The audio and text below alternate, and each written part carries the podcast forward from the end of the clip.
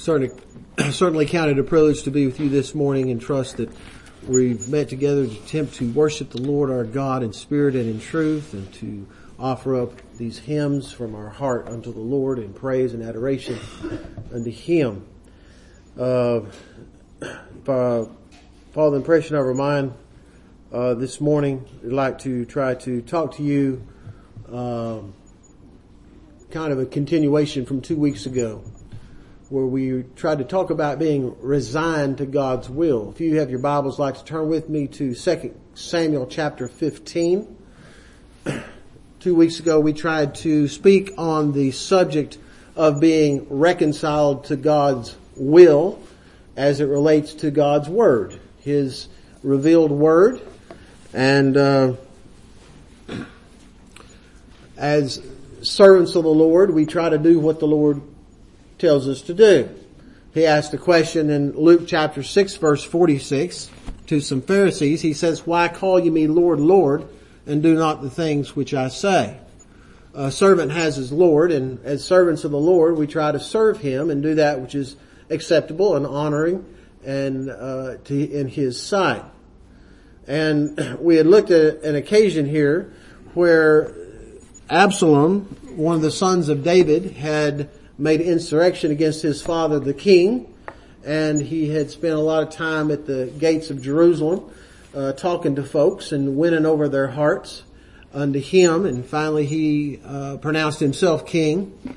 And David and the faithful servants to David are fleeing out of Jerusalem into the wilderness.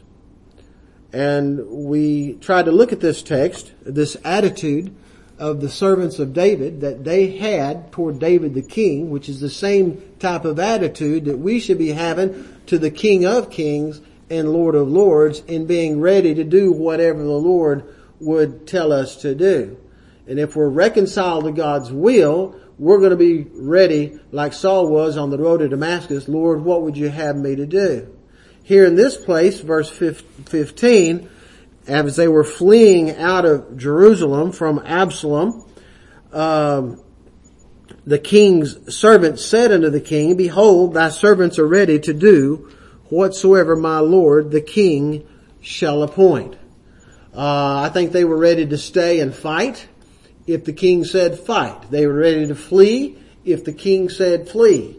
On this occasion, the king said flee. What's going we're going to flee from Absalom out into the wilderness. Alright?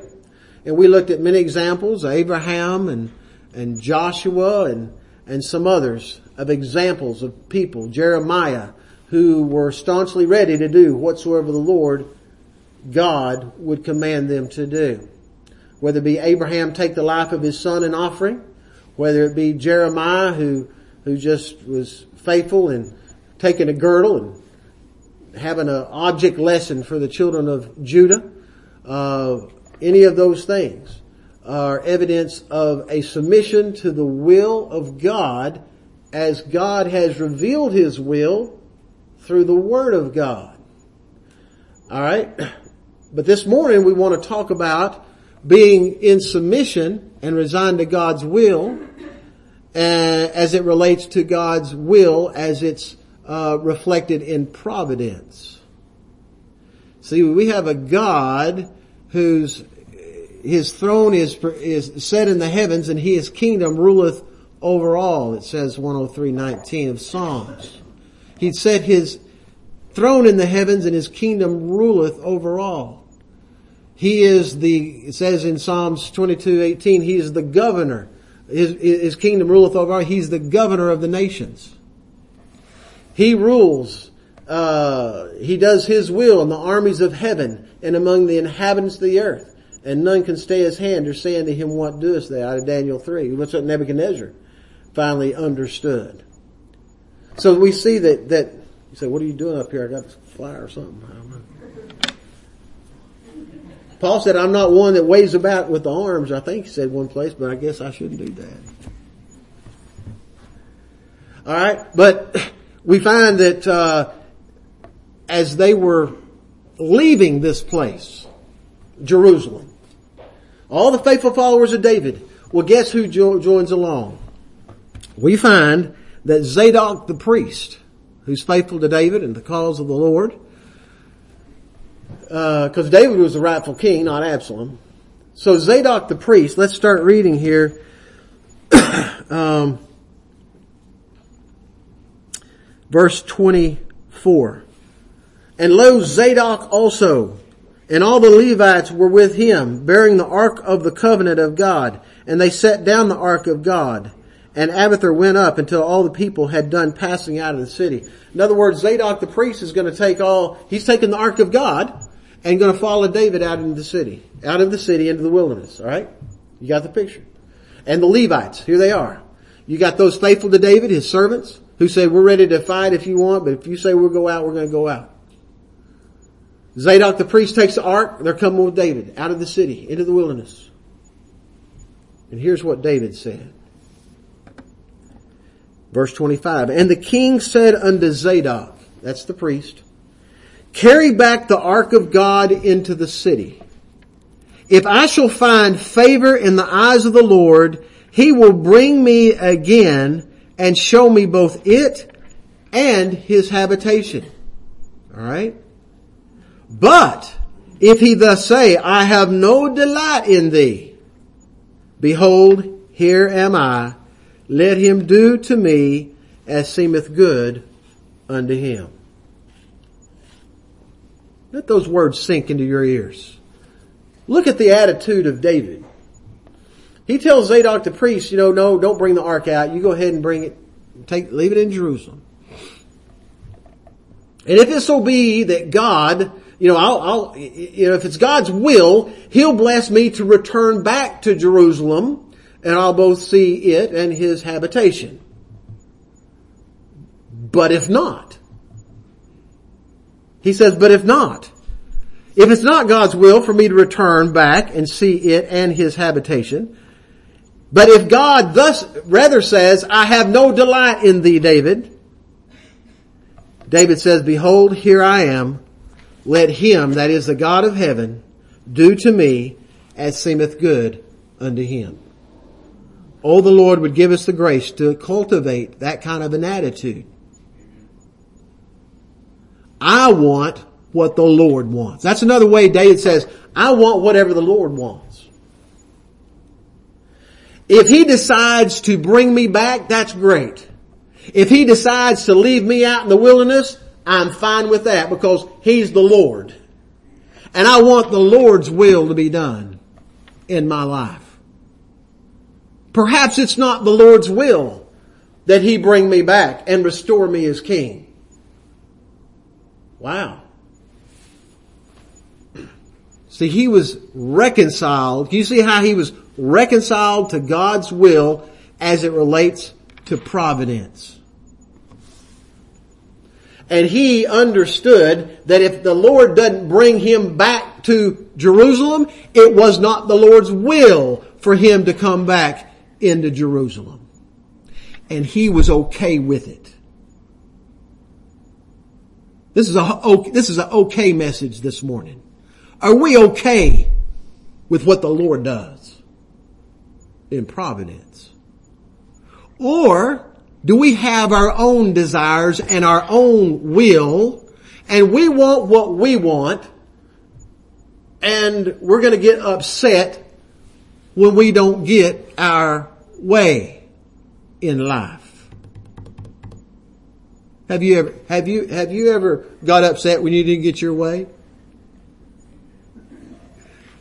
And my friends, you know, this is, you know, wanting your way is not something you got to be taught.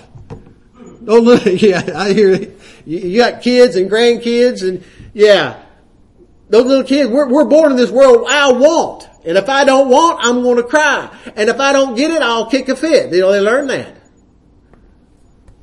We want what we want.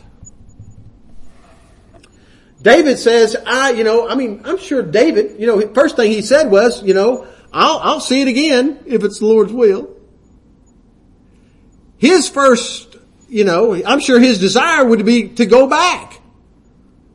I mean, he's already spent about 16, 17 years of his life out running in the wilderness from somebody trying to kill him. Right? that's probably not the first option he wanted to choose.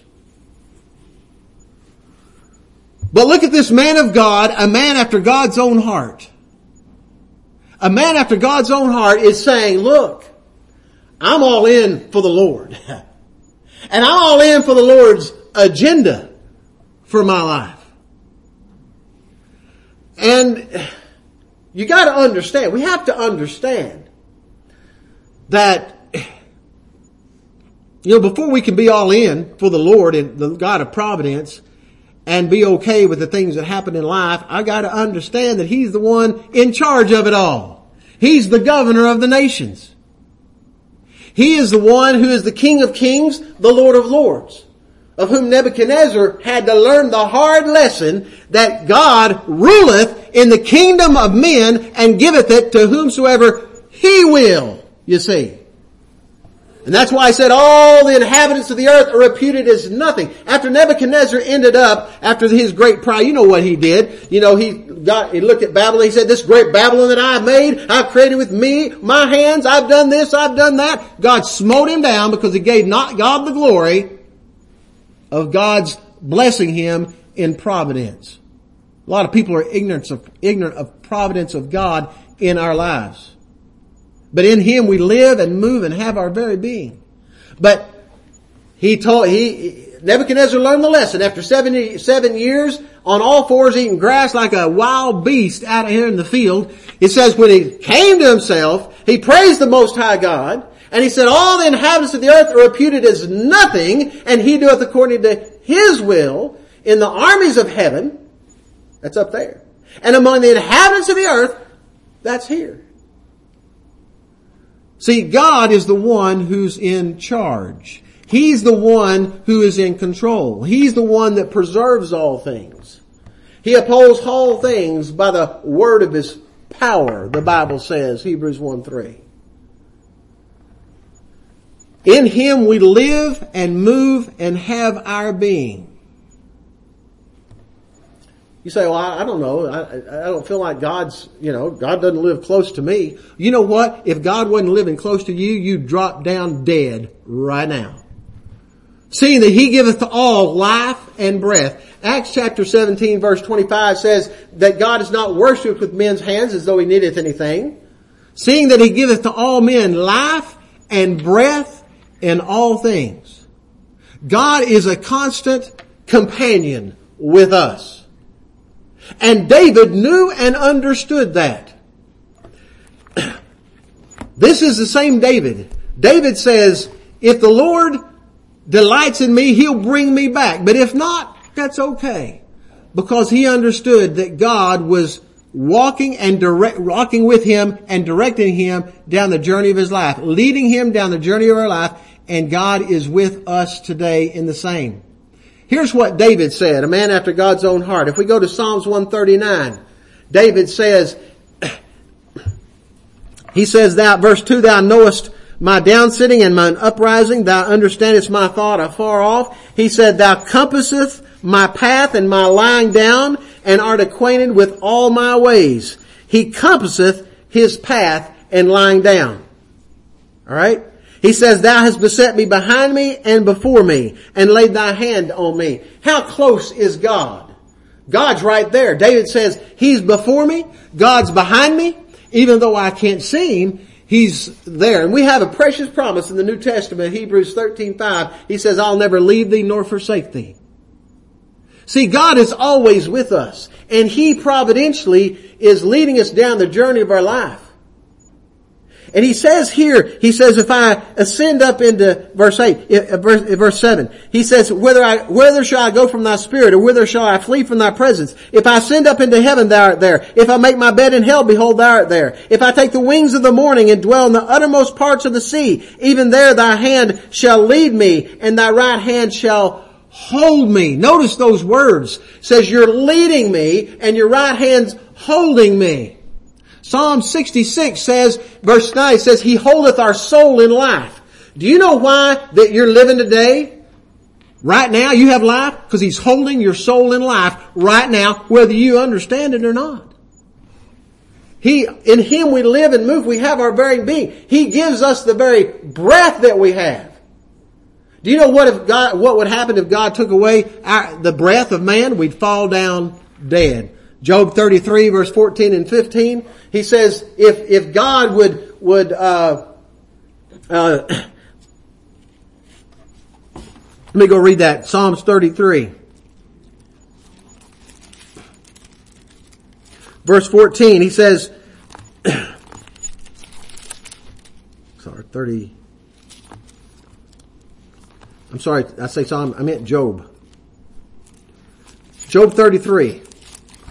Verse 14, he says, if he set his heart upon man, if he gather unto himself his spirit and his breath. In other words, if God gathered unto himself your spirit and your breath, he said all flesh would dwell, would perish together and man should turn to dust again. That's right. In him we live and breathe. God, he giveth all life and breath. The very breath that we're taking right now. While we're, while you're listening to me talk and I'm trying to talk right now, the reason he's given us breath, that's why you have it. And if he decided to take your breath away, you'd fall down dead. You'd give up the ghost, you see. I mean, the same God that breathed into the nostrils the breath of life and man became a living soul, he can take it away.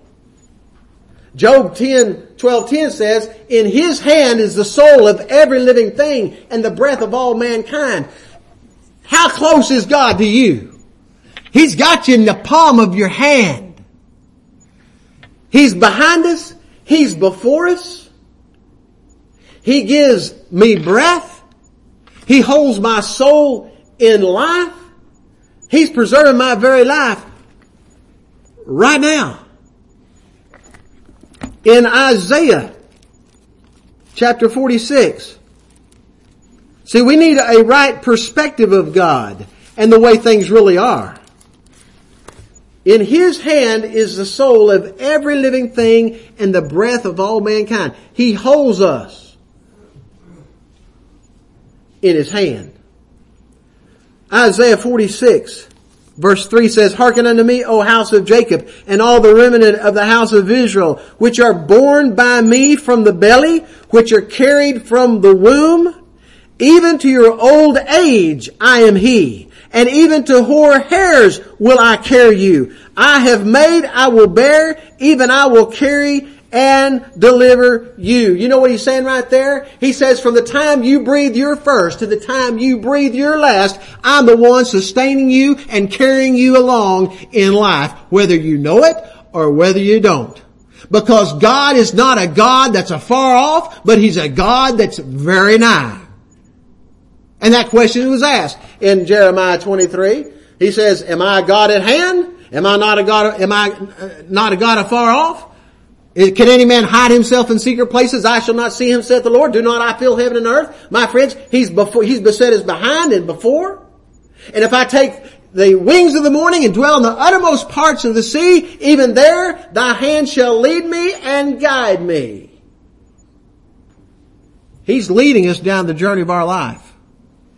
And as he told the uh, Israelites back in the Old Testament, in Deuteronomy chapter 8, he says, Thou shalt remember all the way which the Lord thy God hath led thee these 40 years in the wilderness. Well, the same God that's leading providentially those Israelites in the wilderness for 40 years, He's the same God that's leading us down the journey of our life. And we need to reflect that and be ready for God's will, not ours. Alright? He's with us all the time. I'll never leave thee nor forsake thee. He's with us all the time. Let's go to James. James chapter 4. We're talking about being reconciled to God's will. and I'll tell you, there's nothing that comes into our life or crosses our path, but what God causes it or He will suffer it for some reason that He knows. Alright?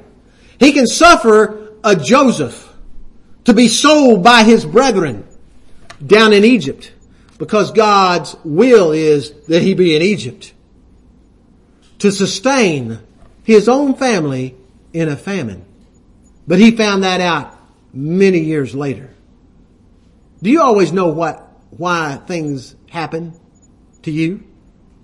Things come into your life? No, we don't. We don't. Now let's, let's continue to James chapter 4 just for a moment. Verse 13 says this. James says, he says, Go to now, ye that say, Today or tomorrow we will go into such a city and continue there a year and buy and sell and get gain. Have y'all ever had any, made any plans? Here, I'm going to plan. I'm going to go to school. I'm going to be this. This is the profession I make. Uh, I'm going to do this in life. You know, you may have had a lot of plans that you made. Now that you're older, you say, well, you know, all those plans didn't pan out, did they? How do you know what the Lord's plan is for your life? All right. And I'm not saying I have any, you know, uh, uh, special way to know. You know, the Lord tell me, you know, uh, He hadn't appeared to me in a, a burning bush and told me what to do or where I was going to go.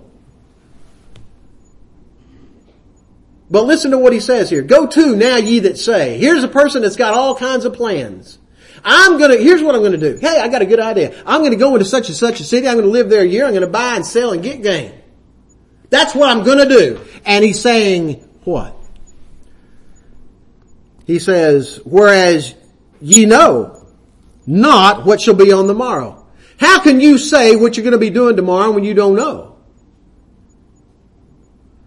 Whereas ye know not what shall be on the morrow, for what is your life? It is even a vapor which appeareth for a little time and then vanisheth away. For that ye ought to say, if the Lord will, we shall live and do this or that. You know what we're supposed to be saying? We can have plans, and there's nothing wrong with plans. Plans are good. As a matter of fact, if you don't make plans, you're not being responsible. Alright? You better make plans for how you're going to feed your family. You better make plans how you're going to live. Make plans, uh, all, kinds of plans. Uh, you know. But he says this, whereas you ought to say, we shouldn't say, you know, I'm going to do this, I'm going to do this. We should say, if the Lord wills, I shall do this or that. If the Lord's wills, I'll go into a city, stay there a year, buy and get gain. Alright? you know, we all often say among the church, know, Lord willing, I'll see you next Sunday. Well, why do we say Lord willing? Right here. You ought to say, if the Lord wills, we're going to do this. Well, Lord willing, I'm going on this trip next week. Lord willing, I'm going to look for another job and, you know, Lord willing, I'm going to do this. He just told us that's what we ought to say because our plans may not be the Lord's plans. He may have other plans that we don't know anything about. Whereas you ought to say, if the Lord wills, you know, the first thing is, he says, we should, uh, where you ought to say, if the Lord wills, we shall live. Did you see that? The first, he didn't just say, if the Lord wills, we're going to do this or that. He says what? He says, whereas you ought to say, if the Lord will, we shall live. That's the first thing. Are you guaranteed a tomorrow? Am I guaranteed tomorrow? No, not. It may be the Lord's will to take me home. I don't know. If it's the Lord's will to take you home through death tomorrow, are you okay with that? Ooh. Are we okay with the Lord? If it's the Lord's will, if it's what God wants, are we okay with that? He says we ought to say, if the Lord's willing, we're gonna, this is acknowledgement, only if the Lord's willing will I be living tomorrow. If the Lord wills, I'll do this or that. If the Lord wills, I'm gonna be living. And if I wake up and I'm living, uh, and if the Lord wills, I'm gonna do this, that, or the other. See, God is walking, He's le- He's walking with us, He's leading us, He's carrying us from the time we come out of our mother's womb even to our hoar hairs. That means the gray hairs. Back over to Isaiah 46. He's leading us down the journey of our life, providentially watching over us. And everything is not a life of ease. Alright? There's problems. You ever have problems? You ever have difficulties? You ever have trials? There's this, there's a wealth, health, wealth, and happiness gospel being promoted all over the country. If you just give your heart to the Lord, church serving the Lord, you, He'll solve all your financial troubles. He'll solve all your marriage troubles. Uh, you'll not have any troubles in the world. That's falsehood. We're gonna have trials and tribulations. Here's a man after God's own heart. He's going out in the wilderness. He doesn't know if he's coming back. It's not all ease and a flowery bed of ease. We find in uh, 2 Timothy chapter 3 verse 12 it says, Yea, and all that live godly in Christ Jesus shall suffer persecutions. Yeah, there's going to be persecutions. For righteousness sake. Blessed are ye when all man, men, men shall say all manner of evil against you falsely for my sake. If we're what we're supposed to be, especially in this world that gets worse and worse, evil men and seducers shall wax worse and worse, we're going to have more conflict with this world and more trial with this world. More problems, you see.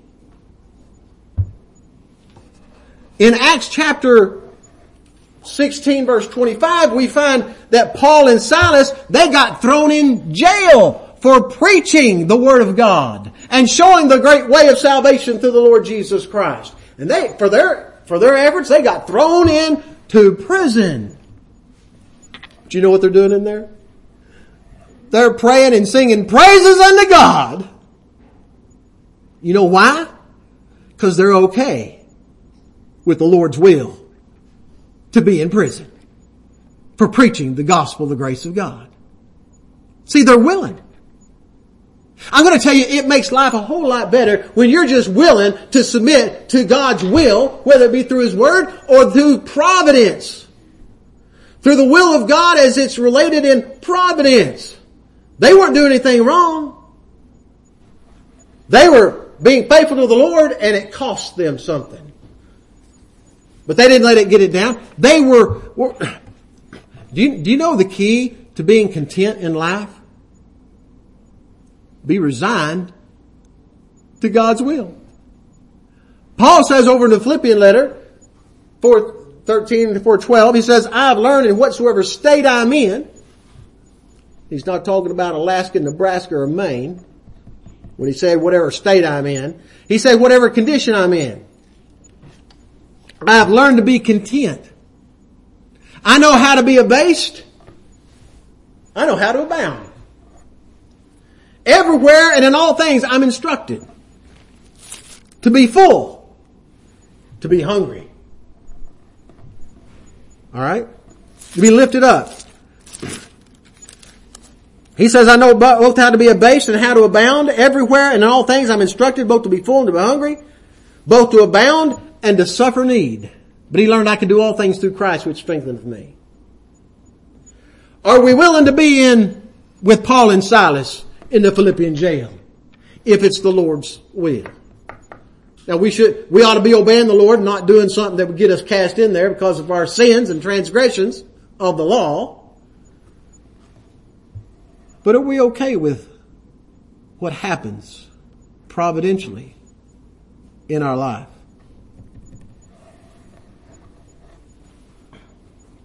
You know, sometimes I think about the question, there's been many books been written, probably many sermons preached, on why do bad things happen to good people. Why do bad things happen to good people? Oh. I mean, you know, I'm, I'm, I'm trying to serve the Lord. I'm trying to do that which is right. I, I'm a good person. So why is all this bad stuff happening to me? You're really, we're really asking the wrong question. The real question is, why do good things happen to bad people? Because by nature we're all bad people. But we get the idea that, you know, maybe I deserve better because I'm serving the Lord. I'm good. I'm giving my heart to the Lord. I'm trying to serve Him. Why does all the, yeah, there's still difficulty. There's still trial. We sang a song. Dark and thorny is the desert by which pilgrims make their way. We're all pilgrims. We're heading for a home we've never seen before. We're strangers and pilgrims on the earth. Dark and thorny. What's your experience? Dark and thorny. And as the world gets more ungodly, it'll be more dark and thorny.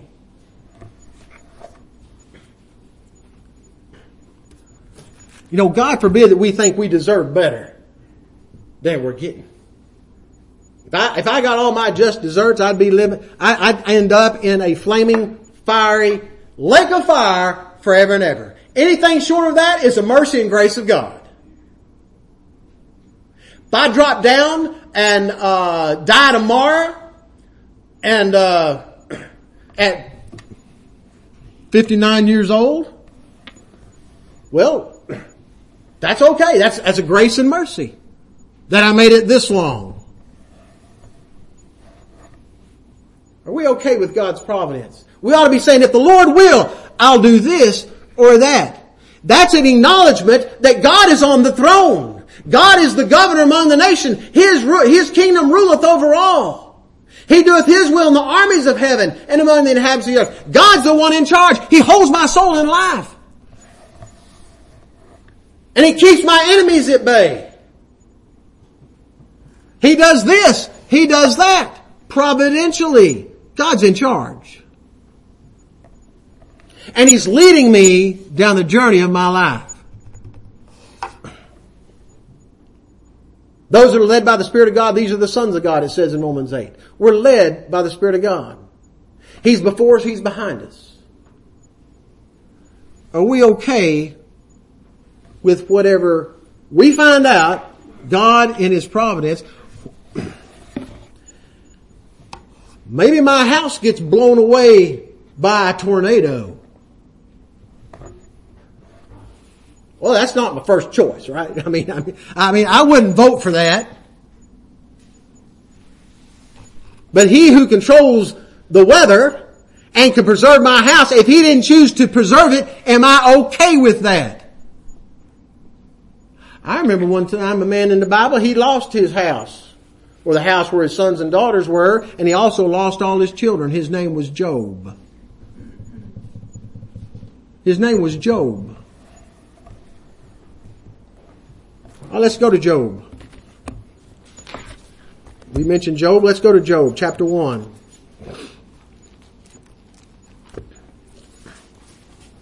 This man was the richest man, richest man in the East.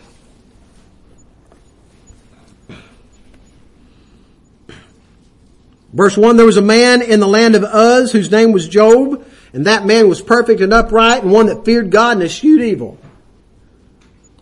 Well, it sounds like he's in a good place, right?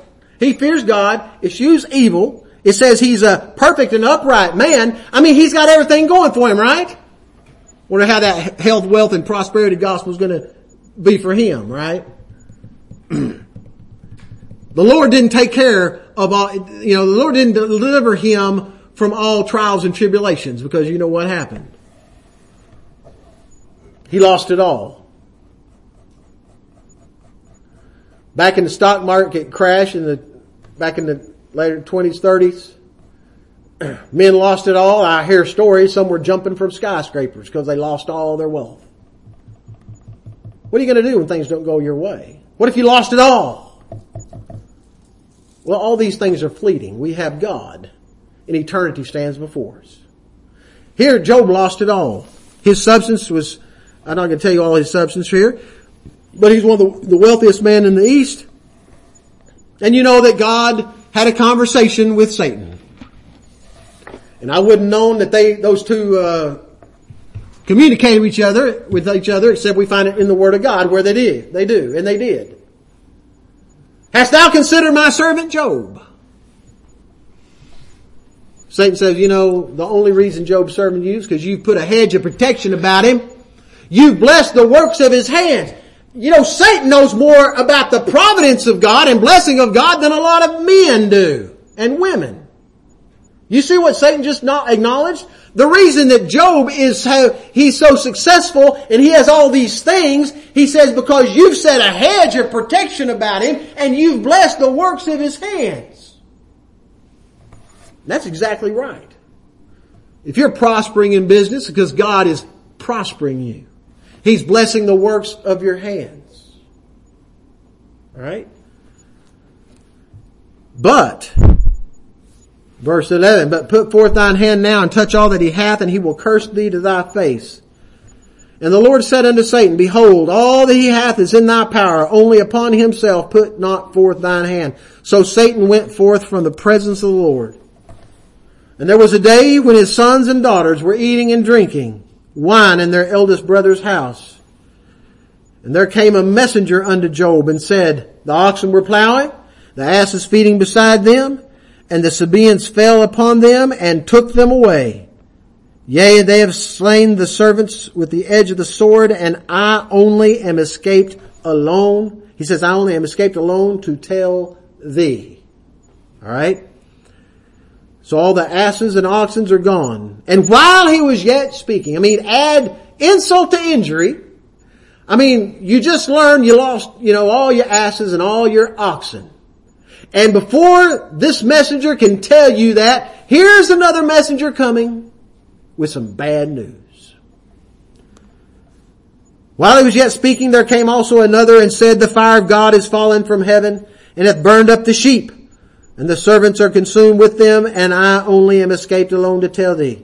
While he was yet speaking, there came also another and said, the Chaldeans made out three bands and fell upon the camels and have carried them away, yea, and slain the servants with the edge of the sword, and I only am escaped alone to tell thee. While he was yet speaking, there came also another, the fourth messenger, and said, thy sons and thy daughters were eating and drinking wine in their eldest brother's house, and behold, there came a great wind from the wilderness and smote the four corners of the house, and it fell upon the young men, and they are dead.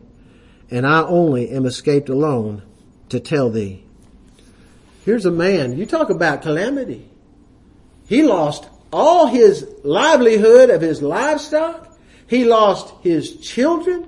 He's got left. What's he got? He's got his wife and four servants. You talk about liquidation of assets and of a family. Boom, boom, boom, boom. He gets the news. What did he do? It says, Then Job arose and rent his mantle and shaved his head and fell down upon the ground and worshiped. And said, naked came I out of my mother's womb and naked shall I return thither. The Lord gave and the Lord hath taken away. Blessed be the name of the Lord. In all this Job sinned not nor charged God foolishly. Job says, I came into this world with nothing you know what? I'm going to go out with nothing. That's true of every one of us. It's true of every one of us. We came in with nothing. We're going to go out with nothing. There's no, I've never seen a U-Haul on the back of a hearse. You're leaving it all behind. Look at his attitude. Then he said, the Lord gaveth, and the Lord hath taken away. He acknowledged that God is the one that blessed the works of his hands. God was in the matter and he, he was the richest man in the East. He had all these things, all these children. He understood God in his providence. It was God's will in providence to give him all those things and to bless him with all those things. But Job was not just a man to be okay with God's will when it, you know, uh, was going his way and something he liked. God's will was to take it all away from Job. And providentially, he did. You say, well, Satan did it. Well yeah, but you know Satan can only go so far as God would suffer or allow him to go. Right? There's a sermon in itself. God is in charge. Be assured, Satan can only go so far as what God would suffer Satan to go. And that's why he told Satan, says, okay, everything that he has is in your hands, but you don't touch Job. You don't lay a finger on Job. See, there's limitation to what Satan can do. But yet, it was God's will that he gives Satan leeway to take these things away from Job. And in that sense, Job understands that. There's nothing, this couldn't just happen. God is in control, so it must be His will to allow this to happen. That's why He says the Lord took it away. The, eh, God gave it, He took it away. That is not charging God with sin. Or charging Him foolishly. I know that because it says it in the next verse, right? He says, in all this, Job sinned not nor charged God foolishly. He said everything right. I came into this world naked. I'm going to leave naked. I came in with nothing. I'm going to leave nothing. God has given and God has taken away. Blessed be the name of the Lord in all this. Job sinned not nor charged God foolishly. Would be, would be, would we be okay? God suffered all our wealth to, if you're invested in the stock market, it's kind of right now, right? You okay with that? I didn't say, I'm not asking if you, that's what you want. Nobody said, oh yeah, I just want to be poor, destitute, and you know, no, I'm not talking about what you want. I mean, you know, just your own druthers, you know, what you'd want. But are we willing to bow the knee to God's sovereignty when things strike? It's outside of our control, but God says, I'll never leave you nor forsake you.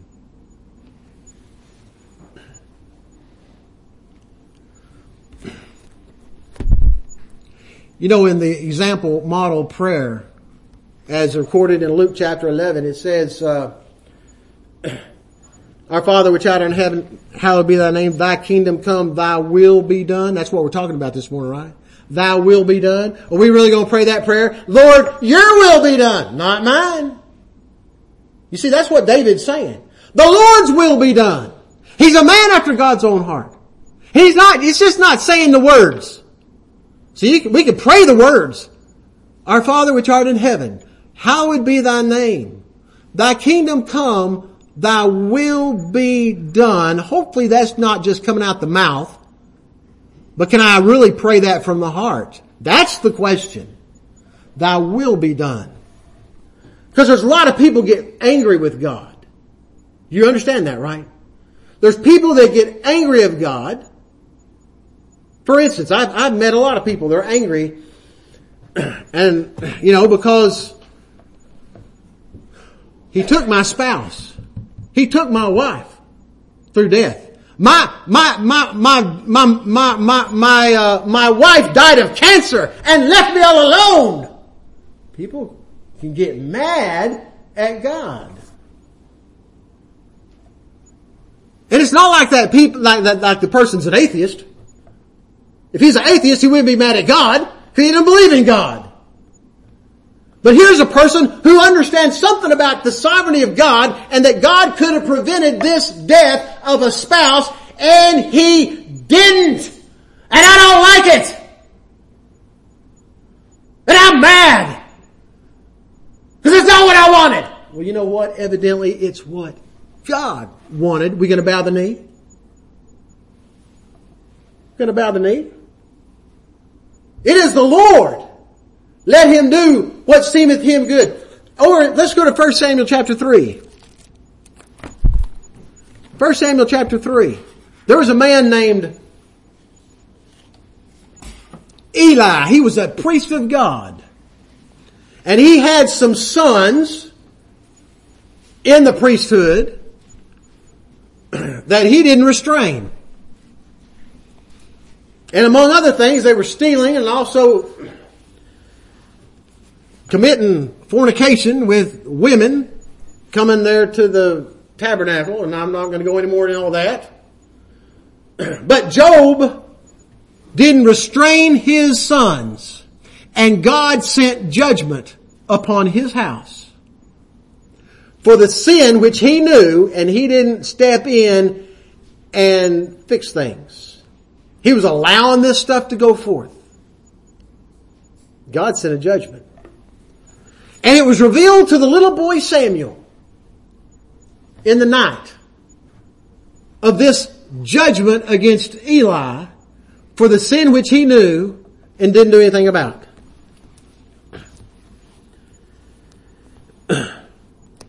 And we find that the message is, the Lord said unto Samuel, verse 11, 311, Behold, I will do a thing in Israel at which both the ears of everyone that heareth it shall tingle. In that day I will perform against Eli all the things which I have spoken concerning his house. When I begin, I will also make an end. For I have told him that I will judge his house forever for the iniquity which he knoweth, because his sons made themselves vile, and he restrained them not. God had already told Eli, this is a judgment that's coming. Now he tells the little boy Samuel, this judgment is coming. Alright? So, Samuel, he goes back to bed in verse 15, because he told him this at night, goes back to bed, and it's Samuel, verse 15 says, Samuel lay until the morning and opened the doors of the house of the Lord, and Samuel feared to show Eli the vision. Then Eli called Samuel and said, Samuel my son. And he answered, here am I. And he said, what is the thing, what is the thing that the Lord hath said unto thee? What did God tell you last night? Well, he didn't want to tell him. This is bad news, right? I pray thee, hide it not from me. God do so to thee and more also if thou hide anything from me of all the things that he said unto me, unto thee. Verse 18, and Samuel told him every whit and hid nothing from him. God is going to judge your house. Samuel told him. Look at Eli's response. Samuel told him every whit, hid nothing back from him, and he said, It is the Lord, let him do what seemeth him good. Wow. He wasn't doing everything right. He, he was fixing to have his house judged because he wasn't doing things right, but he had enough sense that he said what? And, and, and he lost both these boys through death. But you know what he said? He said, it is the Lord. What's the Lord gonna do? He's gonna do this. It is the Lord. Let him do what seemeth him good. Why? Because he's the Lord. He's the Lord.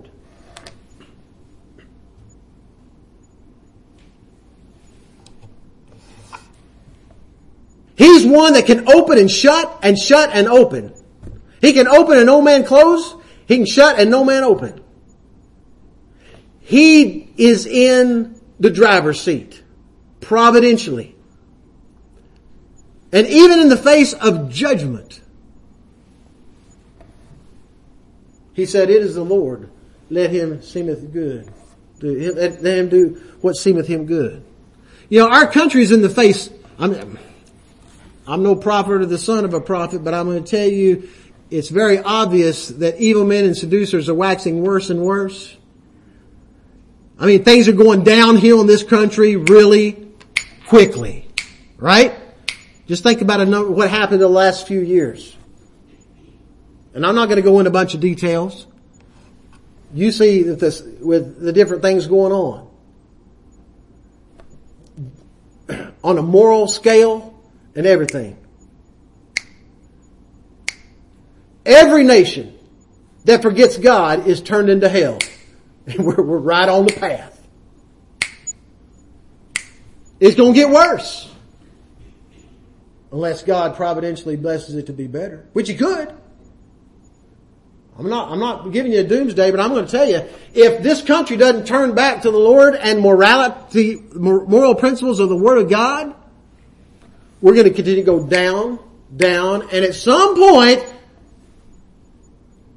you know, most nations don't last as long as this one has. So brother Vince, I don't like living, in, I, I don't want this to happen. I don't like living here in this time, 2022. Well, you know what? The Lord wanted you living at this time. Aren't we okay with the Lord's plan? He wants us here for such a time. I know they say, how do you know that? Because we're here.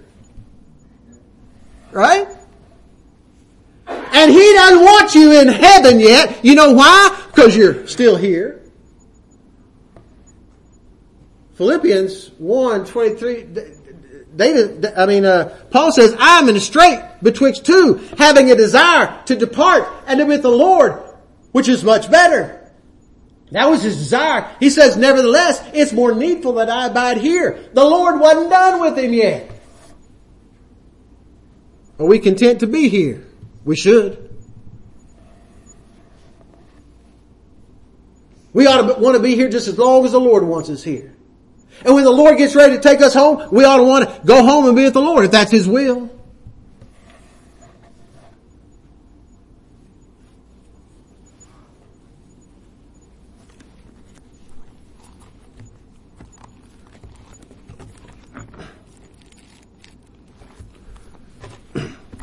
You know, I had my, uh, I mean, he holds our soul in life. I think about my parents sometimes, you know, like I got, uh, my mom died from cancer. My dad died from cancer. I had a grandfather die from cancer. I might die from cancer too. Well, but you say, well, no, you, you shouldn't die from cancer. Why? What makes me so better than anybody else? I might die in a car wreck. Said, oh, that'd be so horrible. You just die. You know, there's a lot of people die in car wrecks. Every day in Texas, over 4,000 people die in a car accident. You know that? Hadn't had a deathless day since in 22 years. Well, someone's going to have to die. I, I shouldn't say that. Let me strike that back. Don't have to die. But somebody, if the average keeps on, they're going to die. They're going to die. It might be me. It might be you. You say, what are you talking about death? I'm going to tell you, except the, if you hadn't figured it out yet, except the Lord comes back during your lifetime, every one of us is going to die someday. And we shouldn't look forward to it. We ought, you know, love life. But I do not know. I am not guaranteed another day. In that model prayer, thy will be done. He says, give us this day our he gives, said, give us day by day our daily bread. You know, I don't really like to live day by day. I like, you know, I like, I like to have some money in the bank account. A lot of people live day by day, trusting in the Lord.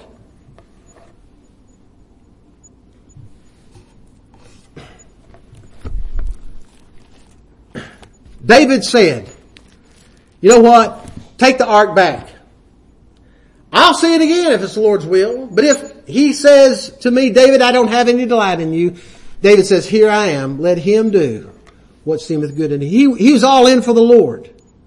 He's a man after God's own heart who knows that God is before him and behind him and that he's with him. Promised to provide that his needs.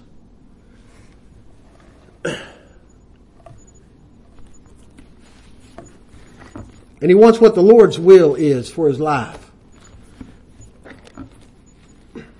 Eli says, it's the Lord, even at the time of judgment.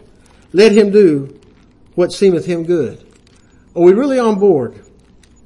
All right, let's turn to, to uh, Daniel chapter 3. We find here in Daniel chapter 3, I want to talk a little bit about Shadrach, Meshach, and Abednego. Three Jews that were tried to be faithful servants of God. And you know what happened? Nebuchadnezzar made this great image, right? And he set it up, and I, the Bible doesn't say. I figure it's probably an image of him. You know, I, I don't know that, but you know, that's what I picture anyway. And at what time they hear all this manner of music, they're to fall down and worship this image, this golden image which he set up. Well, there was three Jews there that didn't do it. You know why? Because they were all in for the Lord. They were resigned unto God's will. both as reflected in the Word of God and the providence of God. Just like David and some of these others. Because they were reconciled and resigned to doing God's thing, whatever God said do, do it. That's the reason that they wouldn't fall down and worship this image because the Ten Commandments pre- prevented them from doing that. They only have God for their God. And they're not to make an image to fall down and worship. They're not going to worship God. Why? Because they were resigned to God's will as reflected in the Word of God. So they wouldn't bow the knee. Well, you know what happened. It was reported to the king. The king was filled with wrath. He came out of his seat. He was filled with a rage when he found out that these three would not bow down and worship this, the, uh, the image. Verse 12 says, there are, here's what was told the king. There are certain Jews whom thou hast set over the affairs of the province of Babylon, Shadrach, Meshach, and Abednego. These men, O king, have not regarded thee. They serve not thy gods, nor worship the golden image which thou hast set up. Then Nebuchadnezzar, in his rage and fury, commanded to bring Shadrach, Meshach, and Abednego. Then they brought these men before the king. Nebuchadnezzar spake and said unto them, I mean, this is a big assembly. He'd called all the chief counselors and the captains, the chief men of the province were there for this great celebration. And now the focus is these three Hebrews coming before the king. Surely all eyes are upon them, right?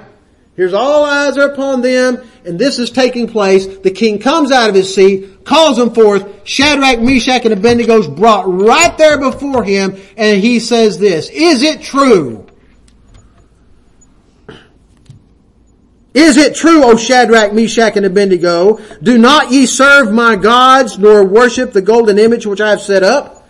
Now if ye be ready, that at what time ye hear the sound of the cornet, flute, harp, sackbut, psaltery, and dulcimer, and all kinds of music. If you be ready, at what time you hear all this, ye fall down and worship the image which I have made well. It'll be okay.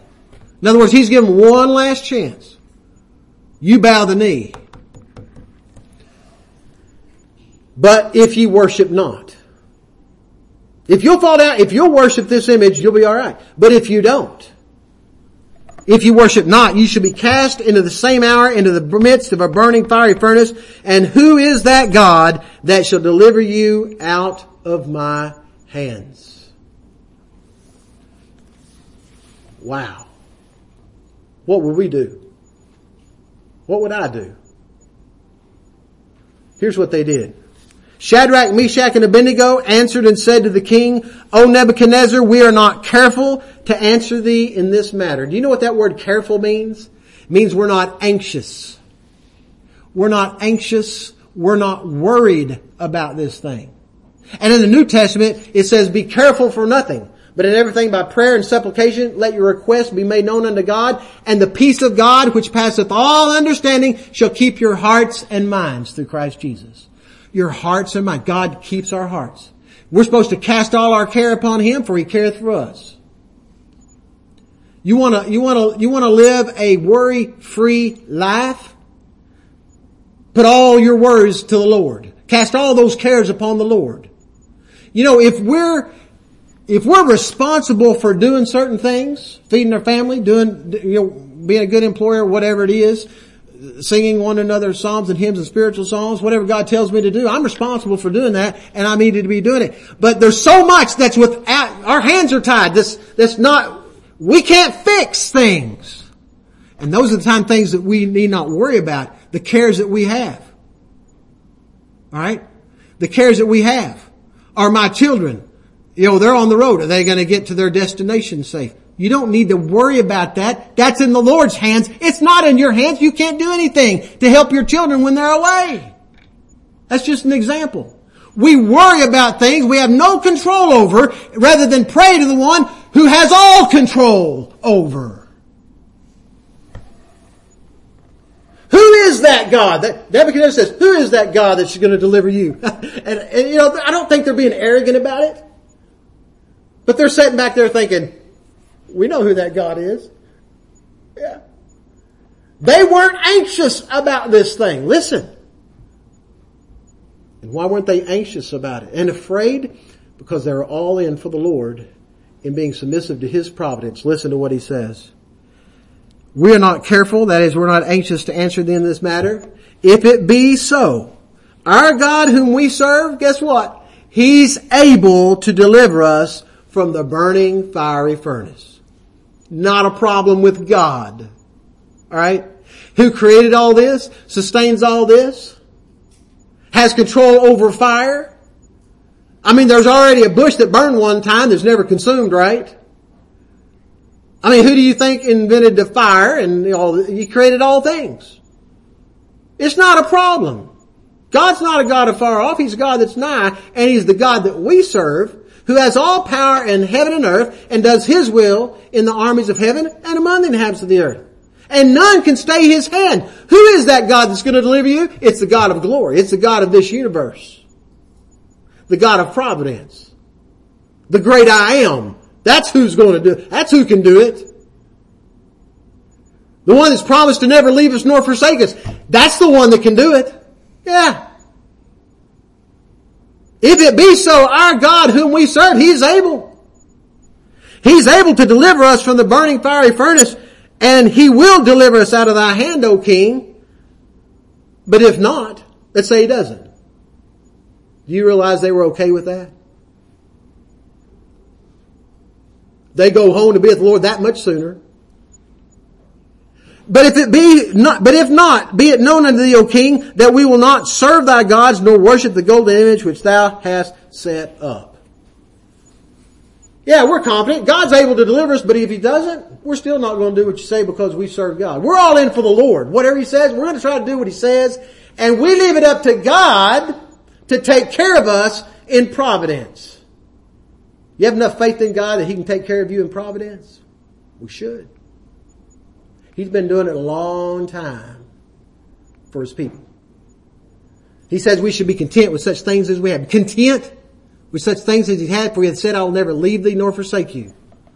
So that we may sure, may certainly say, the Lord is our helper. I will not fear what man shall do unto me. They were able to save, stay strong because they knew who God was. But look at that. It's the Lord. That basically they're saying it's the Lord let him do what seemeth good unto him. He's able to save us, but if not, you know, it's alright. Because they were resigned to the will of God in their life. Of course, you know what happened? They threw, they threw Shadrach, Meshach, and Abednego bound into the furnace. And it was heating seven times hotter than it was wont to be. And the men that threw him in were consumed. It so hot. They got close to the fire, burned them up. But the king came out of his seat and said, did not we cast three in there? Lo, I see four men walking loosed and the fourth like unto the Son of God. I'm going to tell you what, God, the Lord has promised to never leave us nor forsake us. He's behind us. He's before us. Even with His right hand, He's guiding us. He says, from your, it separated you from your mother's womb, even to the, coming out from your, from when you was a little baby to your old gray hairs all your life. He says, I am he that's made you. I will deliver you. I'm carrying you along. We don't know what's the rest of the chapter in our life is, but God does. But if we if we are what we should be, we want to be reconciled to God's will. We want to say, whereas we ought to say, if the Lord wills, we're going to live. If it's the Lord's will, we'll live. And if it's the Lord's will, we'll do this or that. Don't forget about God.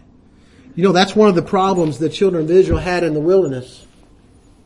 They forgot that it was God that was leading them down the journey of their life. That's what they did. They forgot. He delivered them across the Red Sea.